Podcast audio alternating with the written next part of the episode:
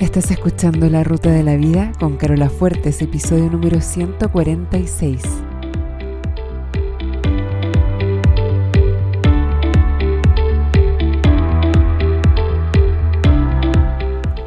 Porque lo importante no es el destino, lo importante es el camino.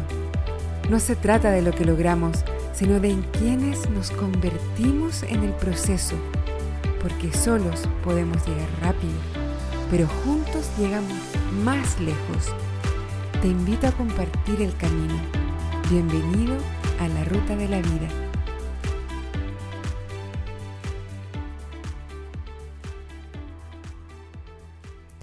Hola a todos, ¿cómo están? Espero que estén súper bien. Yo cada día más feliz de la vida y de todo en general, de mis proyectos. No, no tengo nada de qué quejarme en realidad. Y no quiero dar a entender de que todo es perfecto, nada más lejos de la realidad.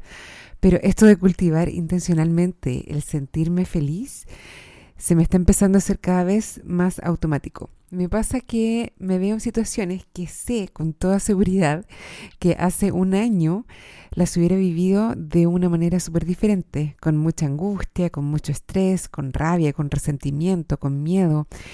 Y ahora es como, ya, ok, ¿cómo seguimos?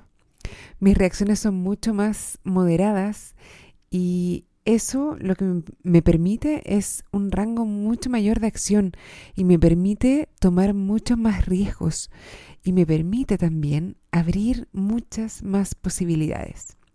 Pero eso da para otro episodio, así que por ahora vamos con el tema de este, que es vivir en integridad y el peligro de no hacerlo.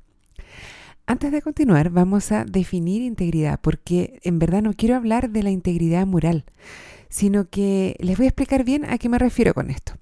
Según el diccionario de la Real Academia Española, integridad o una persona íntegra se refiere a cuando eh, una persona es recta, cuando es proba y cuando es intachable.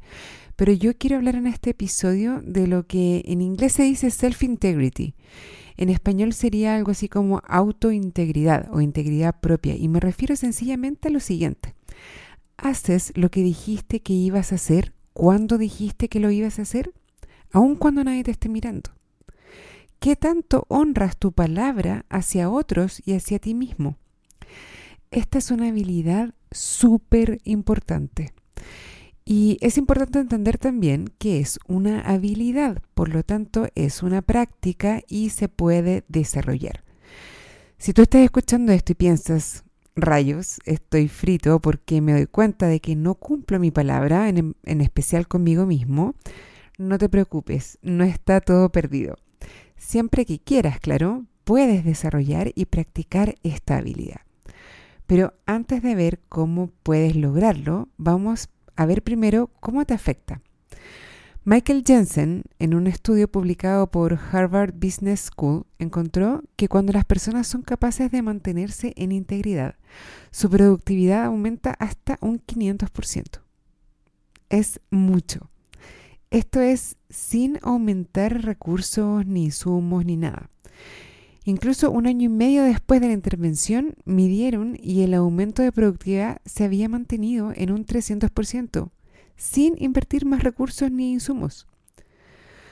Es súper importante porque cuando hablas de tu integridad contigo mismo es increíble lo mucho más que puedes producir cuando planificas y dices que vas a hacer algo y luego vas y lo haces y no renegocias contigo mismo y no te autoconvences de que en verdad es mejor no hacerlo o hacer otra cosa o descansar un rato y ver Netflix y todo eso. Si no respetas tu palabra contigo mismo, la verdad es que nada te va a funcionar a la larga. ¿Cuántas veces te has dicho cosas como, el lunes empiezo la dieta, el próximo mes empiezo a ahorrar, mañana llamo a mi mamá, esta semana voy a ir al gimnasio al menos tres veces. Voy a terminar ese libro que empecé.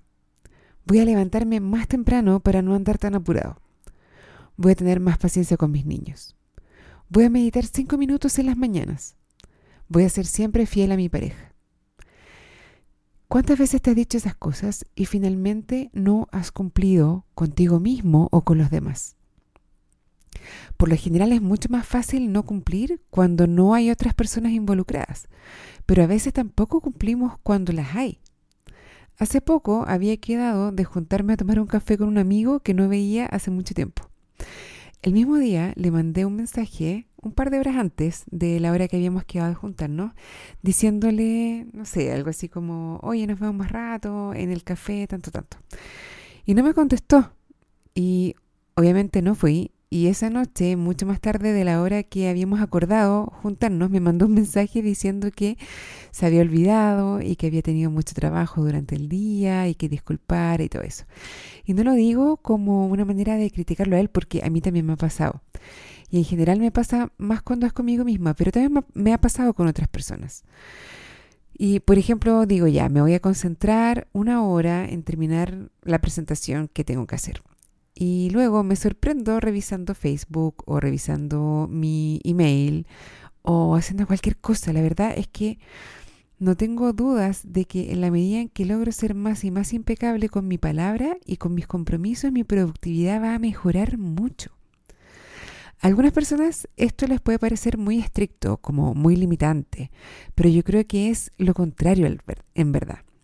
A mí al menos me parece mucho más libre el ser capaz de enfocarme una hora y de terminar la presentación sin distraerme con nada y luego tener el resto del día para hacer lo que yo quiera. Eso me parece mucho más libre que estar toda la tarde tratando de terminar y no pudiendo porque me distraigo a cada minuto. ¿O no? Honrar tu palabra se puede lograr de dos maneras. Primero, al cumplir tu palabra y a tiempo, tal como lo prometiste. Pero en segundo lugar, también es, importante considerar los casos en que, por alguna razón muy válida, no puedas cumplir, ya sea con lo que dijiste que ibas a hacer o en el tiempo que dijiste que lo ibas a hacer. Tan pronto como te das cuenta de que no vas a poder cumplir con tu palabra, ya sea por el entregable mismo o por el plazo, le puedes informar a todas las personas involucradas que no vas a poder cumplir y así limpias cualquier enredo que les puedas estar causando con tu incumplimiento. Cuando haces esto, estás honrando también tu palabra, a pesar de no haber cumplido con lo que te habías comprometido originalmente. Pero así sí mantienes tu integridad. Es importante enfocarse en mantener la palabra y el compromiso, pero igual es importante avisar a todos los afectados cuando cosas inevitables o imprevistas ocurren y no puedes cumplir. Está bien, las cosas pasan, pero es importante honrar tu palabra en cuanto a avisar cuando no puedes cumplir y ser abierto y ser honesto al respecto. El otro efecto que tiene vivir en integridad, aparte del aumento de la productividad, es que uno piensa mucho más cuidadosamente antes de dar su palabra a alguien o a algo y nunca vas a dar tu palabra a dos o más cosas que son mutuamente incompatibles. Y lo que empieza a pasar es que tu relación contigo mismo empieza a mejorar. Tu autoestima crece, tu autoconfianza crece, desarrollas una relación de confianza contigo mismo, sabes que puedes confiar en ti y en tu palabra. Y esto tiene un efecto súper potente en cuanto a tus metas también. Tú sabes que si te comprometes a lograr algo lo vas a hacer. Y eso es súper motivador y es súper empoderador. Cuando honras tu palabra con otros, también aumentas y profundizas la confianza que ellos te tienen y fortaleces tu liderazgo. Las razones para dejar de cumplir nuestra palabra pueden mm, a veces, mm, la mayoría de las veces, parecer muy sensatas. Es que el cerebro es muy hábil y va a buscar razones lógicas y razonables para convencerte de no hacer algo que le puede significar una amenaza, como cambiar un hábito o exponerte a la crítica o arriesgar algo. Esto produce un autoengaño acerca de estar fuera de integridad y tenemos que estar muy atentos para no caer en esa trampita. Por lo general, las personas no se dan cuenta de que no han cumplido su palabra, porque solamente ven estas razones o esta racionalización que hace el cerebro hábilmente, estas excusas para no haber cumplido la palabra. De hecho, es súper común que sistemáticamente nos engañemos y sobre el tipo de personas que hemos sido y estamos siendo y de lo que hemos hecho. Dicho de otra manera, Con frecuencia actuamos incoherentemente, sin ser conscientes de la contradicción entre la manera en que pensamos que estamos actuando y la manera en que realmente estamos actuando.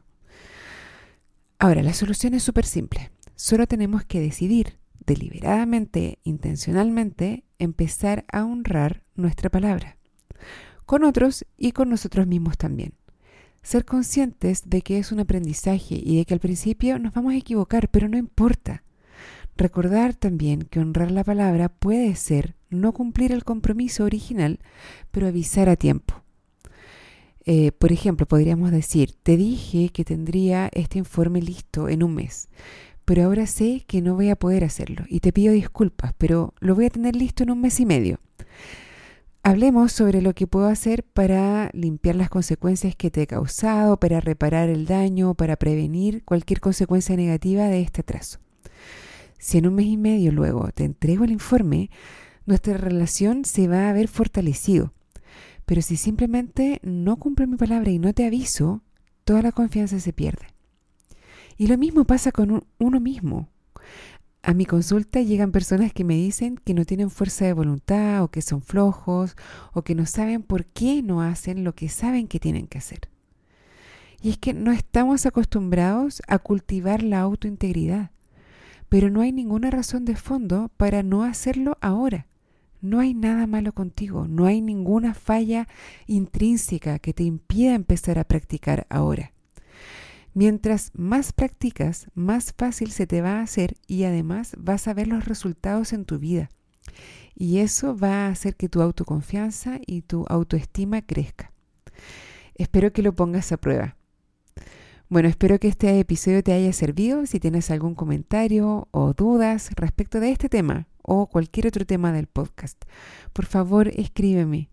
Puedes escribirme al correo carola.larutadelavida.com o puedes escribirme por Facebook. Ahora, también quiero pedirte, aprovechar esta oportunidad, de pedirte que me escribas un review en iTunes también, si es que aún no lo has hecho. Un review y una calificación, ojalá de 5 estrellas. Eh, también aprovecho de pedirte que te suscribas al podcast. De esta manera te aseguras de no perderte nunca un episodio nuevo. Bueno, eso es todo por ahora. Me despido hasta el próximo lunes y como siempre les deseo una excelente semana y un muy buen viaje.